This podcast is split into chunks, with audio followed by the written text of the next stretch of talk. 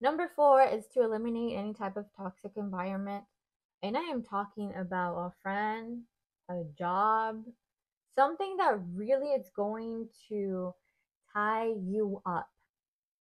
There are so many people in this world that really tie you up and bring you down and don't have the best intentions.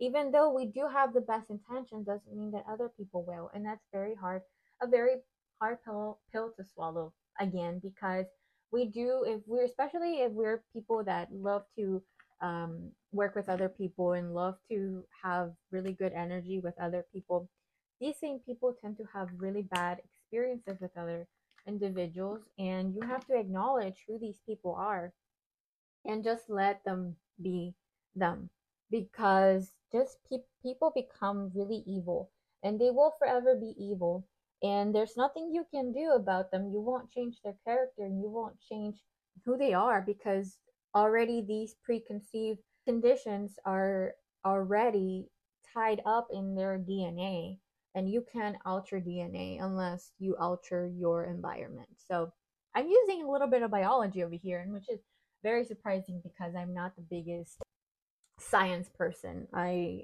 I really not the best when when it comes to science courses or biology or chemistry. I was never that good in science, but my point being is that if you change your behavior, you will change your DNA. You change your DJ, your DNA. You change the quality of life. So that is that. And then the next one would have to be rejection is just redirection.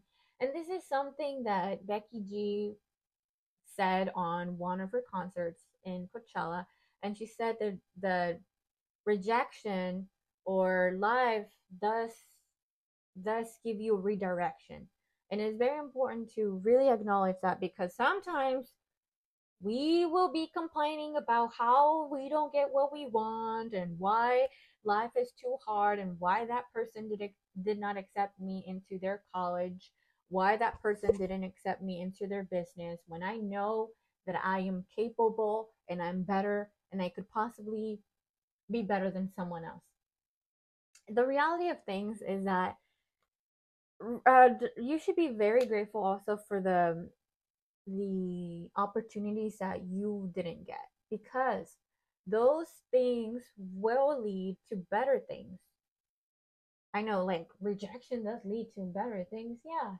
Sometimes we shoot shoot ourselves or like I would say sometimes we know we're good but we like to act like we're not and we will be grateful for the minimum. And we should be grateful for everything, but sometimes we just take what we get and sometimes we, we don't get rejected we will get things that are not intended for our own well-being like we do want to get into this job or this school but if you get rejected to this school you would have to find other schools and perhaps that school that you're looking at that perhaps wasn't your first choice it was your second or third choice have better opportunities and will have better friends and will lead you to a better lifestyle so like I said, rejection equals redirection. You are worth and you're meant for bigger and better stuff. Don't forget it. Your flop era will teach you how to be more resilient, how to process change, and how to process things that you expected, and it will it will help you with the unexpected. So what does that mean? So typically we like to act like um, we know what's best for us, but there's something bigger and something better than you, something bigger than you. And this could either, either be your faith or it could be your religion or the universe or whoever is the person or the creator that you believe is part of your life.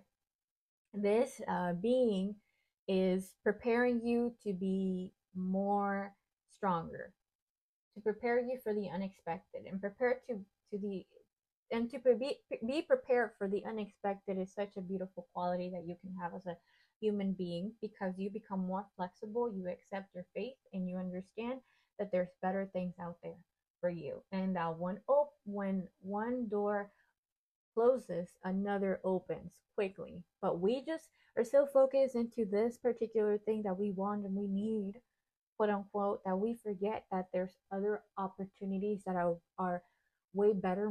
Accepting that accepting growth accepting that is part of the flop era so i think that's it so thank you so much for listening to today's podcast episode it's quite of a longer episode because i do i am very passionate about this so accept your flop era and these are the benefits of getting one I know flop era having some benefits. That is that's an oxymoron. But with that being said, uh, thank you so much for listening to today's podcast, and I'll see you in the next episode.